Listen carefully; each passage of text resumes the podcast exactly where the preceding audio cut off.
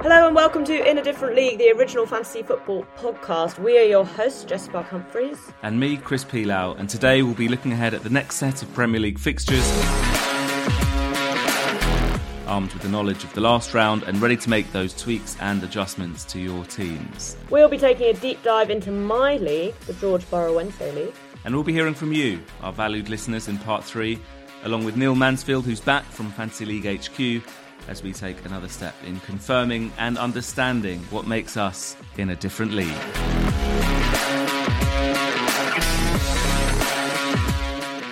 So, Chris, obviously, this is our second episode. In our first episode, we had to cover everything that had happened in the Premier League so far, and now we've got a slightly smaller amount of things to look at from the Premier League and then going into Fantasy League land. But I guess we should start by talking about how the week went for us. It wasn't a great week for me. I can't lie. I fin- I got nine points in the end, which gave me the joint least for the week. And I had a brilliant lead that was above 40 points in my league, and it's been cut over recent weeks down to just I'm just 30 points ahead of the chasing pack. So I'm starting to feel a little nervous to to look over my shoulder a bit. But um, how did the week go for you? So yeah, talk of a title race then back in the George Borough Wednesday League is there. I am um, well. Look, I am still in. I was about to say I'm, I'm still in fourth. I'm not. I've dropped down to sixth, but mid-table is very tight in ours. I had 12 points over the weekend, which was fine. Uh, you know, not great, very average. So I'm I'm consistently average still. Um, we had someone who nearly got Phil nearly got 30 points, the the sort of hallowed ground 30 points on 28. Um, some really big scores in our league this week, um, and also a zero in there as well. So um, so there I am, comfortably mid. We had 28, we had zero, me on 12. Thank you very much again, Ollie Watkins. was Ollie Watkins your your big scorer then for the week? Obviously, um, he had another standout week in a another very impressive performance for Aston Villa. Um, Douglas Luiz as well. I know someone who obviously did very well. Who's on penalties obviously at the moment for Villa too, which helps. Are they are they a team we should be looking at more? Do you think, Chris? I've got Moussa Diaby who's been good so far, but actually didn't didn't help me out even in the Villa Goal Fest this week. Yeah, well, yeah, definitely with Villa. I mean, I think that that win over West Ham it got them to it's now eleven home games that they've won in the Premier League. They've done amazingly well under Unai Emery. I think they're only behind Arsenal and City in terms of points scored. So, yeah, they're definitely one of the most performing teams. But that suggests, I think, that a lot of their players will be snapped up already. I mean, Watkins will definitely be in pretty much every league um, by now. But it's certainly one of those teams where I think people will be looking around at some of those, I say, periphery players. Leon Bailey and Youri Tielemans both came on for Villa um, and involved in a goal. So it's sort of those sorts of players now that people kind of like be scrapping around for if they haven't been taken up. So obviously I've got Ollie Watkins. I've also got Nicolo Zaniolo, who hasn't scored any points yet, but always um, every Villa game I watch, I'm like, oh, he's definitely scoring here. He's definitely going to get an assist here. So I'm hoping he turns that into points. Um, but yeah, Villa are absolutely flying at the moment and I wouldn't be surprised if people will go for those plays, including their defenders as well. And there are a couple of teams like that as well. Um, I think Newcastle and Chelsea both performed strongly over the weekend as well. And again, it's those sort of like call them periphery players. It's those players who perhaps at the start of the season you didn't think were going to be in the starting eleven, so wouldn't have gone for, um, and they're now starting to contribute. Jacob Murphy was the biggest scorer over the weekend in fantasy league land. Um, and Chelsea as well. That sort of Chelsea 11 is starting to take shape a bit and starting to pin down those positions in a team which at the start of the season I couldn't tell you what it was going to be like. I don't know if it was like for you with, as a Chelsea fan as well. Maybe you knew all along what was coming. Well, I play the big Chelsea player in inverted commas because I don't know how popular any of the Chelsea players would have been for the start of the season. But the player I went for was Nkunku, who then promptly, obviously, picked up a knee injury. Now, I took the decision that I didn't want to potentially go back in and spend for him when he came back. So I've actually held on to him all this time in the hope that his spectacular January return will make it all worth it. But I do think it's very interesting, obviously, looking at players who have sort of come into the Chelsea squad quite late on. I think Cole Palmer's obvious one who's impressed, who's on penalties for Chelsea at the moment, um, wrestling the ball away from Raheem Sterling. Enzo Fernandez very strictly telling Sterling that, that Cole Palmer will be taking that um, that penalty, but Mykhailo Mudryk as well. I mean, I think it's safe to say the goal on Saturday was a fluke, but is someone who clearly has got Pochettino's trust. I think at this point in time um, is playing games and feels like a bit of a wild card um, to be able to go for and, and who might be able to spring some surprises. So yeah, I think with that that Chelsea team sort of settling in, you can see potentially the, the players that are worth going for. But the problem is is Chelsea still have just such a ridiculously big squad and so many injuries that when you're looking at players like Jackson versus Broja for that number nine spot, Carney Chukwuemeka started the season as the ten, and Nkunku is still to come back you still have that little like question mark of how long are these players actually going to be playing for. And also those players like Conor Gallagher as well. He looks like he has, he does just sort of play every game now, and he's kind of really has got that locked in that position. He's like advancing with the ball a lot more now as well. Definitely someone who you're looking at him and you're like, oh, that could be you know assist coming, goal coming, but maybe with assists he's playing further forward. Um, and I mentioned Newcastle as well. They just look so clinical against Palace, which we will we'll perhaps move on to as well. I, I could definitely expect a flurry of Newcastle transfers. I, I, wonder whether people at the start of the season had gone for Anthony Gordon, Murphy, even Longstaff. Like it's those midfielders. You mentioned assists last week. It's those ones that people will look at now. Can I bring them in? Are they going to start getting assists? Will I get rid of my Crystal Palace defenders and replace them with these players? Yeah, and for the sort of underlying numbers, statty nerds, Newcastle are like it's the number of goals they're scoring aren't a fluke. Like everything sort of plays out below in terms of the expected goals and things like that. And I feel like that's been a really sort of fascinating thing that's changed for them this season because obviously last year it felt like they were just a really good defensive team and and that was how they were winning games. And now you're just seeing them sort of like blow teams away. I mean, we're talking about Villa players. I ended up picking up Matty Cash, but I think at the start of the season, obviously the fact that, that Newcastle just absolutely killed Villa, that was where I was like, oh, I don't know if, if Villa are going to be that good. And and actually, it turned out they, they do look very good. But that was just one of those games where Newcastle were just able to exploit Villa's very, very high line um, and, and really make the most. And I think, yeah, there's there's a couple of teams they've done that too. And we should talk about Palace because obviously we were saying in our opening episode that, you know, Palace defenders were sort of surprised. Jurgen Andersen, in particular, um, and we do have a question about that a bit later on. Was sort of a surprise pick at the at the top of the charts. But Chris, as our Palace expert, let's let's come straight to you on this. Is is this a one off? Or, or is this a, a sign of things to come? Should we anyone who quickly went out and bought Andersen should be being dropped immediately? Well, look, firstly, I think we need to say maybe I need to give it, get the phone out and call up the the lawyer that we got in for the Lisandro debacle. You know, at no point did we tell people to go and buy Palace defenders last time. We just said that if if anything, we said it was a surprise that they were doing so well. We know that Palace are going to be solid and have been solid under Roy Hodgson. They've also it was in very challenging circumstances that they had such a good defensive record. The amount of injuries that they've had so far this season, um, and those injuries are starting to come back slowly. Lerma was back on the weekend, Ward Doucouré as well. Franca has come in, um, Olise still to come. So it should have actually been a bad period. They were doing very, very well, and they just got torn apart. And unrecognisably so, actually, against Newcastle. The way that Tyrick Mitchell just sort of like seemed completely lost on that left hand side against Trippier and Murphy. Uh, Trippier and Murphy. Um, so yeah, look, don't go and buy Crystal Palace defenders. uh, they are playing against Tottenham this weekend in the Friday fixture at home. I don't expect them to ship in that many goals. Like I said, they have been solid. If you are going to be looking at Palace players, maybe start targeting some of those players who are coming back. If if Olise, this is what happened with uh, with in my league. Olise was bought in the auction, got rid of straight after when he got injured, and it's he's on the verge of coming back now. I actually brought him back last month in our monthly transfer window um, ahead of time because I didn't want everyone to be to be going for him. So if that hasn't happened in your league and you've got a sealed bids or transfer window coming up, maybe it's some of those returning players from injury or like Mateus Franca, someone who haven't seen yet in the Premier League. Um, those are the ones perhaps to be going for for that team. But and sorry if you bought Sam Johnstone. yeah, um, there are some Sam Johnstone um, upset fans wandering around this uh, podcast Zoom, I will say, who maybe we'll be talking to a little bit later.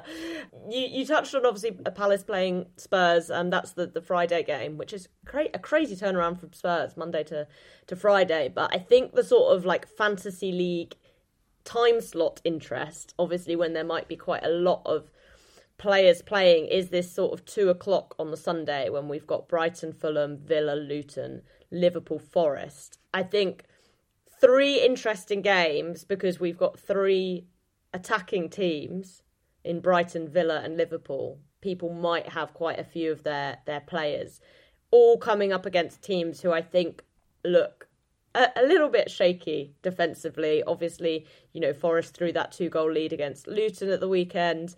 Fulham were not impressive, I think, against Tottenham on on Monday night, and Brighton I feel like are due a win at some point. So, Chris, what kind of stands out to you from from those games? Who, who would you sort of be looking to to to make sure you had in your team? Well, firstly, on this time slot thing, by the way, it's very it's it's obviously to do with the teams playing in Europe, but it's like every other weekend now. We either have like all games on a Saturday, loads of three o'clock games, and then the following week all of them happening on Sunday. I mean, there's only two three o'clock games on Saturday, and last week there was only one game on the Sunday.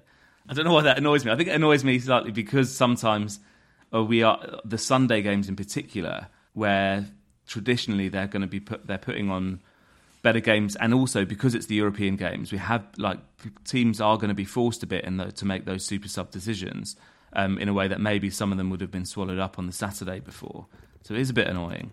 Um, But uh, yeah, in that two o'clock slot on the Sunday, you know, if you are able to bring in players, I suppose maybe sort of like one additional edge that you could do as well is is looking at those players in those smaller teams because uh, the fact is with Brighton, Villa, and Liverpool is that they're going to be a lot of teams are going to have a lot of perhaps even two players already um, are going to have a lot of those sort of like big players that they'll just stick with throughout the entire season or from the auction already. I, I, feel like I'm always maybe I'm just always rooting for the small guy. I saw saw these players come on for Luton the other day, and I'm always kind of looking at oh these, these are sort of players. I think these are the sort of players I used to go for a few years ago when I was in a weekly transfer window. And basically, when I saw Andros Townsend and Ross Barkley coming on for Luton, those are classic like. Peel's Old Boys, which is my team, signings from years gone by, especially in the weekly transfer window when I was desperate and I'm like, oh, they've come on, they're taking a free kick. They could go for. Um, could actually um, go for goal here. But then, and obviously on Sunday, then there's the Manchester Derby as well, the big the big game to look forward to as well. Where if we're talking about choices defensively, what do you do? What do you, we spoke about it last week. What do you do with your Man City defenders? What do you do with your Man United defenders? Who would you play? And look, this this is a classic thing as well, where there'll be a fixture where people will, may have defenders from both teams. Onana in midweek, massive penalty save. You've got Onana. And another sort of mea culpa is for Scott McTominay, who scored again last weekend.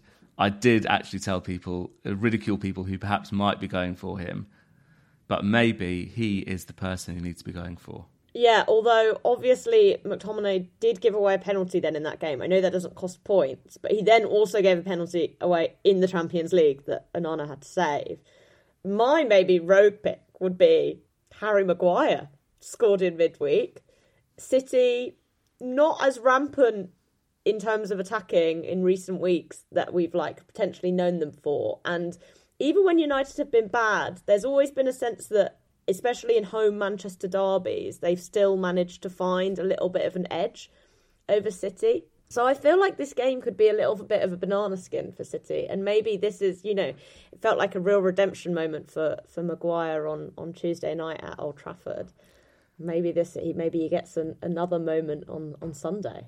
It could, but then it's that sort of false thing of uh, Onana. Fine, the penalty save, brilliant. Like I say, you've got him. There were some saves against uh, Sheffield United over the weekend. I think against like Cameron Archer, Rhian Brewster, where you know he was stopping it, but it was kind of like very happy to sort of like flap it out toward into the box. And the thing is, against City, there will be poachers there. You know, Doku's been playing brilliantly. I still would worry to have the United defenders in there against City. Doku's uh, been amazing. I will say I did actually axe Onana for that exact reason, but the person I bought in was Robert Sanchez, who just promptly kicked the ball to Declan Rice on, on Saturday. So I, I mean between the between the two of them, it's it's two horrible twins basically that I've had in my fantasy team in goal this season. Uh, yeah, Doku Doku has looked brilliant, but again, this comes back to the City thing where you just feel like you can never predict what forwards Pep's going to use and and how they're going to be used and who's going to look good and, and who isn't. And I think that's always the thing for me that I find just impossible to predict about City. And I, I, do think it's interesting because, I mean, we obviously talked a bit about this last week, and, and Haaland did score, obviously, at the weekend. But there's this, there's a strange sense that City aren't as free flowing going forward as they were. And maybe, you know, Rodri coming back and Stones coming into the team and, and being able to improve the whole flow of the team from, from back to front helps with that. But yeah, I think this game's going to be a really, really interesting one. Um, I think it was a big United. I just feel like are a team who they, they annoy me in this sense that they'll sort of like fluke their way to one important win, and then the next week they'll do it again. And you know, on Tuesday I was like, this is so United to get the win over FC Copenhagen. Um, Chris, before we sort of wrap up this first part, anything else that you're you're looking for over over the weekend coming up? Um, no, I, th- I, think there's that game on the Saturday evening, Wolves against Newcastle, five thirty kickoff, where you know we've already spoken about Newcastle, but Wolves as well. Kind of Gary O'Neill had the spotlight shone on him over the weekend and into Monday as well. Wolves, I think, could be a team that maybe a lot of players that they're very sort of undersubscribed in our league. Don't have not a lot of teams have got Wolves players in their team, and the way that they play, the confidence they're playing with, they're so organised under him. Uh, Matt Doherty, I didn't realise had gone back to Wolves, but there, there he is. And yeah, there are some sort of underrepresented players there for sure, perhaps to, to look out for. I've got Cunha at Wolves. Hwang Hee-chan is a player who, over the last few weeks, I'm sure would have started to get snapped up. They've got some really good uh, attacking players. Neto as well, and I think they they could be a team to look out for, even though they're playing against Newcastle, but they're playing at home. But I was impressed with them over the weekend last week. All right, there you go. Chris's pick of the week: Wolves players, and I'm sure Bournemouth's pick of the week would be Wolves' manager. Wait, all right, let's wrap up there for for part one. Um, in part two, we will come back and have a little bit of a chat about my league.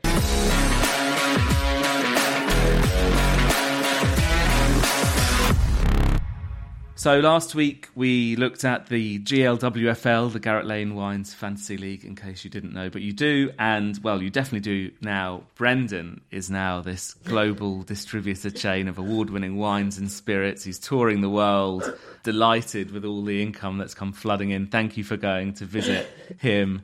Um, and look, we wanted to get to know about Jessy's league as well. We're here for the long run this season, and it's a great starting point for you to learn about us, our leagues what attracted us to the game. Um, but here, so we are going to be looking at the George Borough Wednesday League. Um, and I say what attracts us to the game. Um, but the history of this league is interesting because, you know, Jessy, you weren't a, kind of one of the founding members of the league, but, it, but it was someone within your family who was, and who absolutely was. Talk about heritage, has been there from the very, very beginning. Um, tell, you know, obvious place to start, but the very beginning of the George Borough Wednesday League how and when did it begin and by whom? Yeah, I had to make a phone call sort of ahead of this section because I thought I can't really tell the story of this league just from when I started playing in about 2002. I've got to go back to the very start. Um, so my dad founded the league, Stephen Humphreys, I'll full name him, uh, when he was working at Abbey National. They were the Abbey National All Stars. Um, and he'd seen an advert about it in the in the newspaper, um, ahead of the start of, of Fantasy League, ahead of the start of the Premier League. Um, and he, funnily enough, uh, founded the league with someone who went on to run an actual football club as opposed to a fantasy football club in Paul Barber. Um, so him and Paul Barber ran the league for a number of years um, with people you know, sort of moving in and out of it until in about 97, 98, it became officially the George Borough Wednesday League, with my dad seemingly have just managed to make it his friends. And the George Borough Wednesday League came from the fact that ever since my dad and his friends left school, on the first Wednesday of every month, they have gone for a drink at the George in Borough.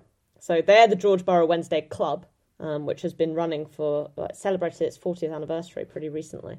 And that's basically where that's now run on all the way to to the present day. So a very very long running league that's gone through a number of iterations, but has been in its current iteration now for a pretty good chunk of time. I didn't realise until you said that it was the George Pub in Borough, and then I looked it up, looked it up. It's a great pub. I, I know it very Oh, well. it's It's like this old pub with a massive courtyard.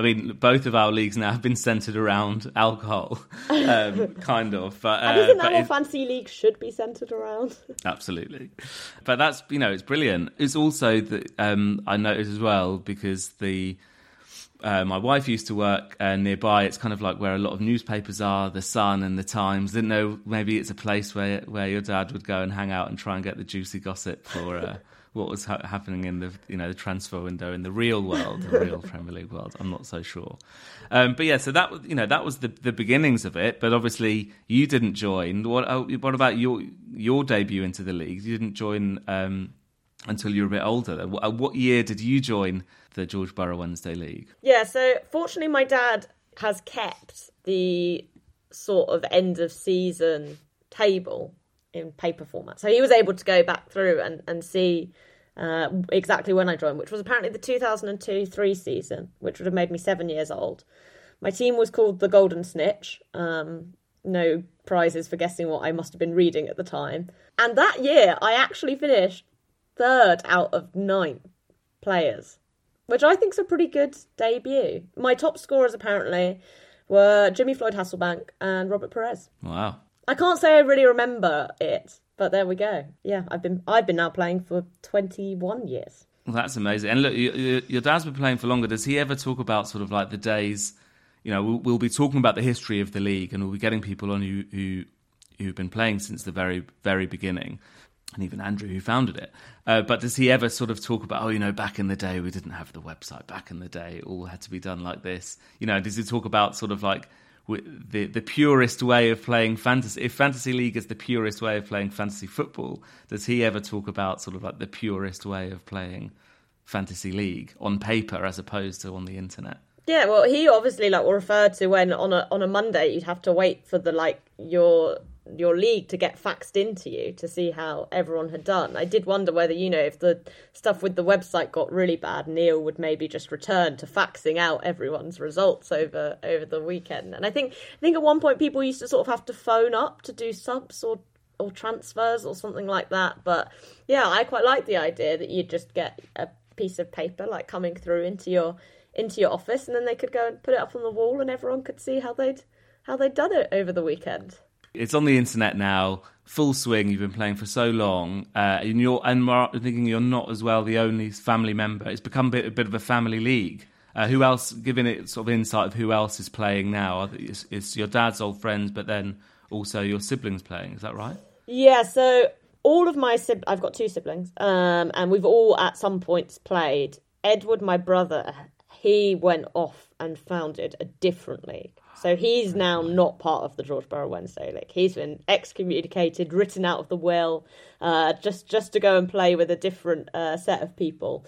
Uh, but my sister Emily, she is still she's still in the the George Borough Wednesday League with me. So yeah, there's a big Parker Humphreys contingent wi- within the league. Um, I, I think it always helped that we host the auction every year, and other players, um, kids at various points have sort of like popped in and out. But I think the advantage of always being there at the start of the season at the auction kept kept all of the Parker Humphreys children a bit more hooked um, on the league. And you, with your intimidating record of the last few years, well, there's no way that you'd step aside. But also, maybe yeah, they're all intimidated of you. Yeah, well, I mean, now I realise I came third when I was seven. I'm like, I was a child fantasy league prodigy, you know? you know, when you get those children who are chess grandmasters, if fantasy league had its due, as I believe it should, in, you know, global sports, I could have been like one of those children. and look, is your team still called the Golden Snitch? No. No, we all pick new new team names every year. So this year I'm Nice. Eben Fergie time. Very nice. yeah. A, a, a few quick fire questions actually about the league because you know obviously everyone plays it a different way. and perhaps something that we could do every week. Um, but just so people are aware, so how many people are in the league quickly? Currently, there are six or seven. I can't remember off the top of my head. Um, Nice. It's always sort of been sort of between six and ten that it sort of fluctuates in year in year out. Auction, sealed bids. Do you want to lay that lay out what what it's like, how it works? Yeah, auction at the start of the season, um, and then sealed bids once every two months. Of course, on the first Wednesday of the month at the Georgian Borough. Um, there person, used to brilliant. be an option, which I didn't know about. This came from my dad, whereby players could between themselves arrange deals for you know they could sell between themselves as it were, rather than just going towards sealed bids.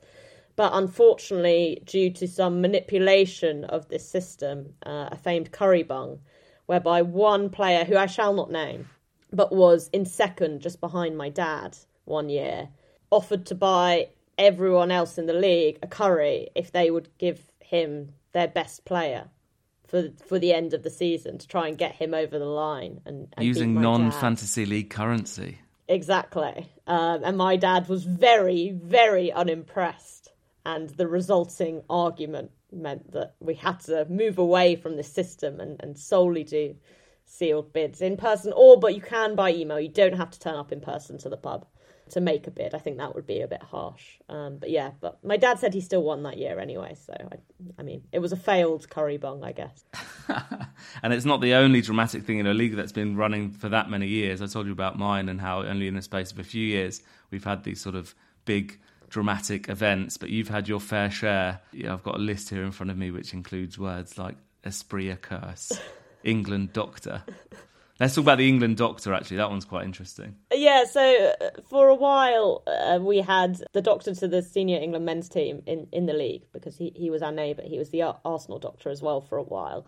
But it just put everyone on edge in this way because there was this sense that obviously that he could have some fantastic inside information. You know, he would know who was injured and for how long, and it might not have been announced. So everyone was sat at the auction, you know, like nervously looking at him when he was sort of bidding for players off piece. There was this real sense of, oh, you know, he must really, really know. I think he was just playing fantasy league like a normal person, but everyone sort of felt that there was this inside edge going on. But yeah, that that that was a good one. And then the Asprilla curse. This is also before my time, but this was came from when they were doing a sealed bids round. Chris, one of the players, had just spent a lot of money on Asprilla, who had just scored his his famous hat trick for Newcastle against Barcelona. They figured out that basically to the minute of opening the bids, because they they did it at a specific time, he broke his leg at literally that minute. And then consequently, that has then become to refer to whenever you sort of go for a player who immediately rules themselves out. And we've had a number of um, people who've been burnt by, shall we say, off field instances with footballers. Uh, maybe people in our league weren't aware of reasons why they would not be participating in the Premier League uh, in in the coming season, and everyone's just sort of sat quietly at, at auction, letting this person bid on them, and then everyone, the other person, sort of looking around, being like, "Why is nobody coming back with me uh, get to try and get these players?" Um, so yeah, that's the that's the Asprilla curse, which has had a long and storied history within the league. Yeah, that always does happen in the auction, doesn't it? And then sometimes the person tries to kind of smooth it over, like, oh, no, no, no, I know what I'm doing, especially with an injured player. Oh, yeah, I knew he was injured Yeah. until January. Or Ivan Toney, I absolutely knew he was suspended until January. I just didn't wanted to get there ahead of other people. It's a bit like me and Christopher Nkunku, to be fair. And some people have just gone bold. You know, we have had bids for, for Leo Messi and stuff in the past when it looked like he was going to go to City. And that is a game, a way of playing the game that I respect. I'm yet to see it pay off, I must admit. But I love when people go for rumoured transfers that might happen. I think that's a real fun way of, you know, sticking your neck on the line. Oh, wow, yeah, that is interesting. Going oh, going off piece on the website, you know, Do you allow that? Do you allow bids from players who sort of aren't in the on the list yet? No, we literally the day of the auction turn up with the fresh printed player list of the most recently time stamped one of that day, and like we go off this, we go off this even for teams. You know, if a player is just signed for another team, like, well, sorry, he's still an Everton player here, so he'll be an Everton player, and then you can Wow. maybe take advantage. That's strict. Um, no, we we sort of allow that. You know, you can go for the the free for all, but if they're not there at the start of the season, then tough shit. So, Jessy, you're leading the league so far this season. You said at the start that you were a bit worried uh, that your form started to drop off. Who are sort of like your biggest challenges in there? You are is are your sister and and your dad ones to worry about, or are they the ones that you can that you know you can keep at an arm's length? Yeah, Dad is normally one to worry about. He is very good, to be fair. Maybe being good at fantasy league is genetic. I don't know that that's yet to be researched on. Um, but yeah, he's currently in third. The person I'm a little bit worried about is is Chris. He's creeping up behind me. But the thing is, I think I just set such a fast pace. I need to not panic. I think I'm onto a winning formula and I'm a bit of a victim of my own success right now. You know, just because I was, I'm still 30 points ahead. That's quite a lot ahead. You know, that's the same as the gap between second and, and fifth in the league. But Chris is, he is catching up. And last year he had a good year as well. So he's got Ollie Watkins. That's basically what's propelling him up the league. So hopefully Ollie Watkins' form will tail off. Sorry, Chris. Oh, Chris is with Ollie Watkins. What's oh, that trend about, huh? Well, we know, we know. Uh, well, we'll be keeping a close eye on that throughout the season, seeing if Jessy can cling on to top spot. I'll also be letting you know if I'm finished fourth, fifth, or sixth. One of the three always do for me.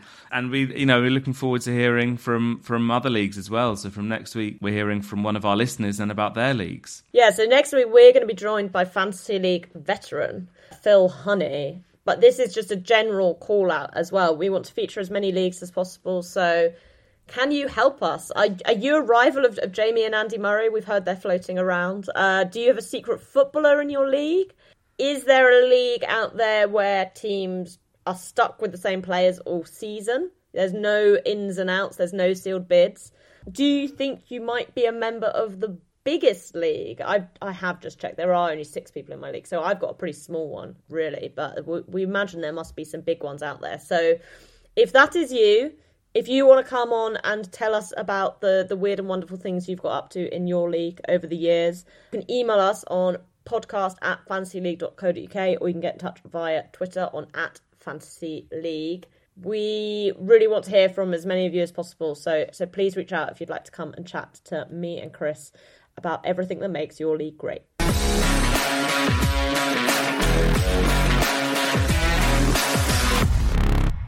So we are back in part three, and we are joined, as we were last week, by Neil Mansfield from head office. Neil, how are you doing? Very good, thank you. Yeah, very good indeed. Been uh, been a good week. Busy in fantasy towers, as they say. Do you want to talk about Sam Johnstone first up, or? oh dear me, um, not really. But if I must, yeah, I. Um, so I'll put my hands up in the air. Yes, I am that that individual who was sort of not named but really named earlier on, who um, dabbled with Crystal Palace defenders, or rather, uh, Crystal Palace goalkeeper this week. I um, yeah, I missed the auction uh, this year due to the, should we say, the shenanigans of the start of the season. I was otherwise engaged, so that's the first time I've missed it in about thirty years. So what happens is, um, if you want to continue playing in our league, um, you get to pick from the dregs that are left over. So that's what I did. Picked my uh, my squad of 15, and ever since then, I've been trying to sort of catch up with the rest of the teams in my league rather unsuccessfully. Rather uh, stupidly, I went for a, a Crystal Palace goalkeeper in Sam Johnstone this weekend. We all know what happened against West Ham, so I'd rather just quickly gloss over that and move on to the next subject, if that's quite all right. I think we can do that, but I, I am intrigued to hear who you managed to pick up, so maybe we'll have to come back to that on, on another week. Obviously, it was great to hear from you last week about everything that gone on with the website and sort of where we're going forward with it. I believe you have some more exciting news for fans of head to head. Yeah, really good news this week. We've actually managed to get uh, the league series or head to head back up and running. Um, we've had it on test for the last couple of days, and that seems to work perfectly well. We'll be rolling that out to all divisions in line with around about midday Thursday, 26th of October. Uh, it will start afresh, so we won't be backdating it from the previous weeks. Um, it'll run forwards from this weekend onwards. Uh, but yeah, delighted to uh, to bring the league series and head to head back again. Neil, it's great you've had the time to have a look at that. Maybe because you weren't swamped with manual assists decisions, you know, fretting over. Well, not fretting because I think it's always done very confidently. It's more actually the uh, the abuse that comes with it sometimes, a lot of the questioning. But there wasn't anything, nothing controversial from this weekend, which is a rarity. No, I, that, that's a really good, interesting point. Actually, the, the manual assists um, are always the most entertaining of requests that the, or sort of emails that we get into sort of HQ that's just sort of asking, you know, why wasn't this awarded? Why wasn't that awarded? And and generally, it's just down to just down to knowledge. And and obviously, this weekend there are an awful lot of handballs in the box. Um, so, as per our sort of long-standing rules, you know, the goal for uh, or both penalties around Diaz and Mudryk were sort of uh, requested by, should we say, a number of different individuals. But yeah, there's a long-standing no handball rule that we have, um, so neither of those are awarded. So, in fact, there was only one that was awarded this weekend, and that was for Konsa, the uh, Luiz penalty per Villa against West Ham. And I was just quickly looking back through the records, probably over the last year, I couldn't really find anywhere else um, where there was just a single assist. But I did find, I think it was game week 26 last year, where there were no assists awarded. Now, I haven't gone in and checked to see whether or not there weren't actually any games that weekend. I don't think that's the case. But it doesn't happen very often where there is only a single assist. It's the sort of thing that people, I mean, people in our league make references to the, the manual assists that cost them and only they remember them. Like, oh, you know, Luis Diaz from this time last, and like, no, yeah, but I don't, I don't remember that one. But people, it really does stick with them. It's a very serious and contentious issue for people. You know what? I, am I'm actually delighted that we're actually back in and talking about manual assist controversy because that's really where we, we need to get the game back. So I'll happily talk about this every week if we need to. Um, and I think actually it's a good forum just for sort of debating some of the more contentious manual assists that might be awarded. It is really difficult. You know, you've got to get, you know, under the microscope, you sort of, you know, you're slowing action down to sort of, um, you know, half the speed of, you know, normal TV. So we do go into it in some depth. But thankfully this weekend there was uh, none none required, and it was a fairly easy uh, weekend. It's almost like watching Match of the Day as well, where or any sort of football TV coverage where the pundits are saying, well, you know, the rules have got to change. Uh, I accept that it was a handball, but the rules have got to change. We've had a few emails come in and messages from listeners, including a request from one. This is so. This is from Fantasy Football Clouseau. It's a name you might recognise. He did a he did a good blog a few years back on kind of how to prepare for an auction, and he writes about um, fantasy football on Fantasy Football Scout, I think and he's demanding that uh, you know that that we the, the, rules should be changed to kind of. He's saying that you know can we expand the definition of assists to include winning fouls for goals from direct free kicks in the same way that is done for penalties. So if you're fouled, which leads to a penalty, that should be an assist and that all shots and crosses which lead to handball penalties, basically what happened in the Liverpool game over the weekend. Now, it would take a lot in Fantasy League to, to have the rules changed, but where do you stand on those two things? I know that I've got my opinions. I'm sure, Jessy, you've got yours as well. Um, but Neil, you must get these sorts of requests all the time. Yeah, so I think the key thing here is we're, we're, not we're not against any sort of rule change. I think you know you've got to move with the times and you've got to look at amendments to the game. Personally speaking, and this isn't necessarily you know a, a, a fantasy league rule.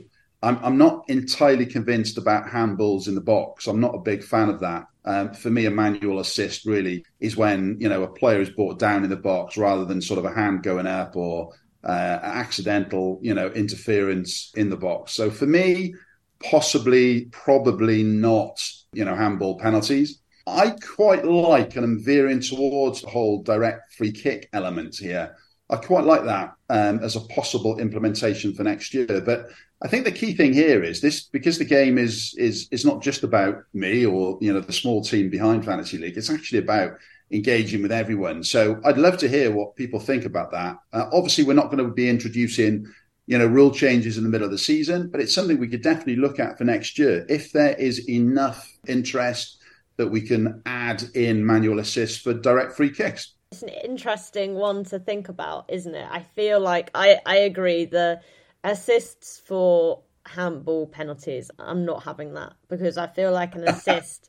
I just feel like you're not actually like con- I know you've it's technically contributed to a goal, but you've not contributed to a goal in a meaningful sense. Whereas the the fouls for direct free kicks is an interesting one. I still think I'm also a little bit against that because I think the chances of scoring a penalty are so high that by being fouled to win one, you have effectively helped create your team a goal.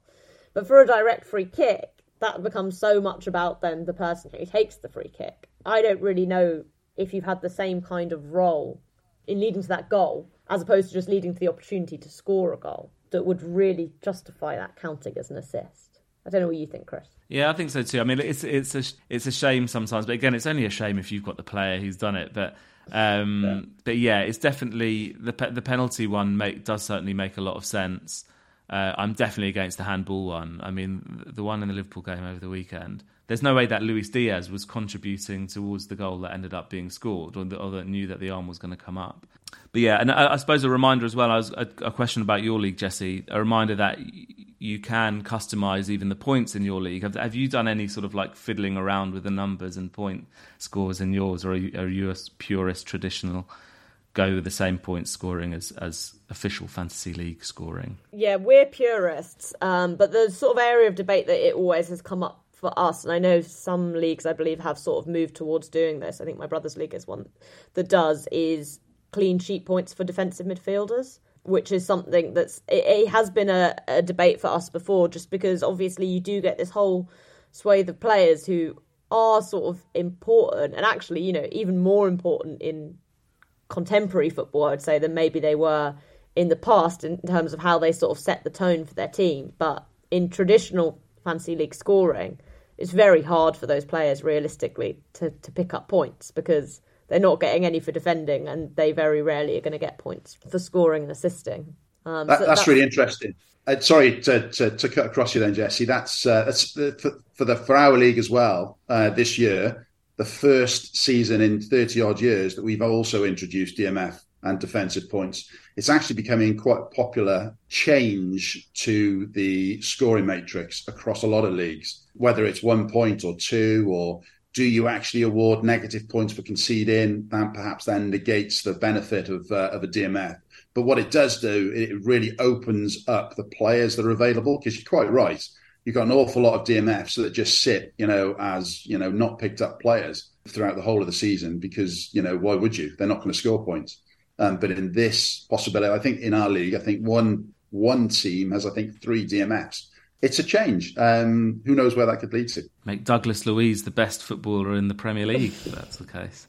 I, I, I don't mind. I quite like actually the fact that, that a lot of those players don't get picked up, and then if you're going for them, it's because you're desperate or you think you're being really clever, and then if you do have them, you know, the likes of Casemiro and Rodri. There was a player in our league, Sam, who used who who loved going for those defensive midfielders. I mean, he, did finish bottom last year, uh, but he liked taking that taking that risk. We do have a question in from a Sam uh, from Dewsbury Hall of Famers who's asking whether he should stick with his guns and back Andersen all season or whether he should get cover. He notes a horrible run of fixtures for Palace in December against Liverpool, City, Chelsea, Brighton, and Brentford. And there was a bit of a dig at Chelsea towards Jessy there as well. But uh, Jessy, uh, Chelsea played very well over the weekend, so you might uh, regret that. But it goes back to what we were saying at the start of the episode uh, with Palace, and I think that there will be a, a flurry of an exodus of Palace players from people's teams. Do you stick with a player like that? Do you start abandoning? We, we asked the question last week whether it was possible to to really be confident about a defensive back line and whether you just stick to them or not. I'm not sure. Yeah, I think this is this is interesting because I feel like this is something I've never really thought about doing of look because obviously I have a, a sealed bids around every two months, but it is quite an interesting way to sort of look at fixtures in, in that sense and think about it like that. I've I've never really gone for it. I've always just been quite strict, especially on defenders of being at the start of each season. I'll predict where I think teams are going to finish in the league, and I'll buy from whoever I think is top six, and then I sort of have to live or die based on my own preseason predictions. I think I would get cover for that run of fixtures because that's that's pretty gnarly. Even if you think, for example, Palace might pick up points in some of those fixtures, do you think Palace are going to keep clean sheets for a big chunk of those games? That seems like that would be very impressive um, and potentially unlikely given what we saw over the weekend. So yes, my hunch would be to to go with cover and and keep Andersen sort of as as a rogue centre back goal scorer um, to to look for and to be able to bring in when potentially there are fixtures that are going to favour that as opposed to sort because also I guess the other thing is if you're looking at defenders who you, who you think are going to score in attacking situations. You want them in games where they're actually going to have the opportunity to score, and uh, in uh, games where you're going to expect Palace to have not as much possession as they would otherwise. That that feels also like you're you're on a lose lose there for me. I love how much Palace chat there is so far in these two episodes, and also. Uh, I also I like the idea as well the the child prodigy of fantasy league that you are, Jessy. Uh, kind of just using your sixth sense at the start of the season and just kind of like really confidently going with you know what, what counts at the start of the season will see you through until the end. Now I use expected goal differential, so I, that wasn't around when I started in uh, 2002. So it's I use more data to predict things now than I did then. Then it was really random. I wish I had your confidence because the two my two big regrets so far this season have been players that I went for and then discarded too quickly, um, and I sometimes don't have enough trust in in myself. Uh, so Leandro oh, Trossard, Chris. It's true. I know where you're going with that one. I Leandro Trossard doesn't play for the first few weeks. I'll get rid of him. And then I was like, but what was I thinking? I got him because I knew that he was a squad player who was going to be introduced.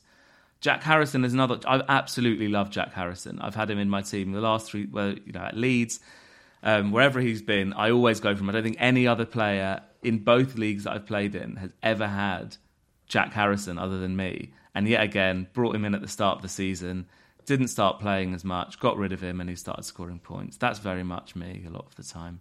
So yeah, sometimes you do need to stick with your guns. You need to do a Jessy, and maybe Sam should do the same, maybe, but not for a Palace defender. Yeah, I don't want. Don't. I'm not taking any responsibility for for what Chris just said. You can't pin that on me. On my advice, when I said just get, I just said get rid.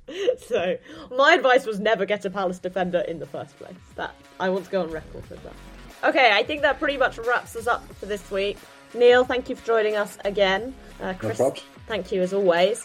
If you have any questions from us that you want this panel of child prodigy, the man who doesn't trust himself enough, and Neil from Neil from head office to answer, please get in touch. The email again is podcast at fantasyleague.co.uk or you can get us on Twitter at fantasyleague. Next week we will be talking to Phil Honey, as we said. But for now, Thank you to producer Simon, as always, and we will see you next week.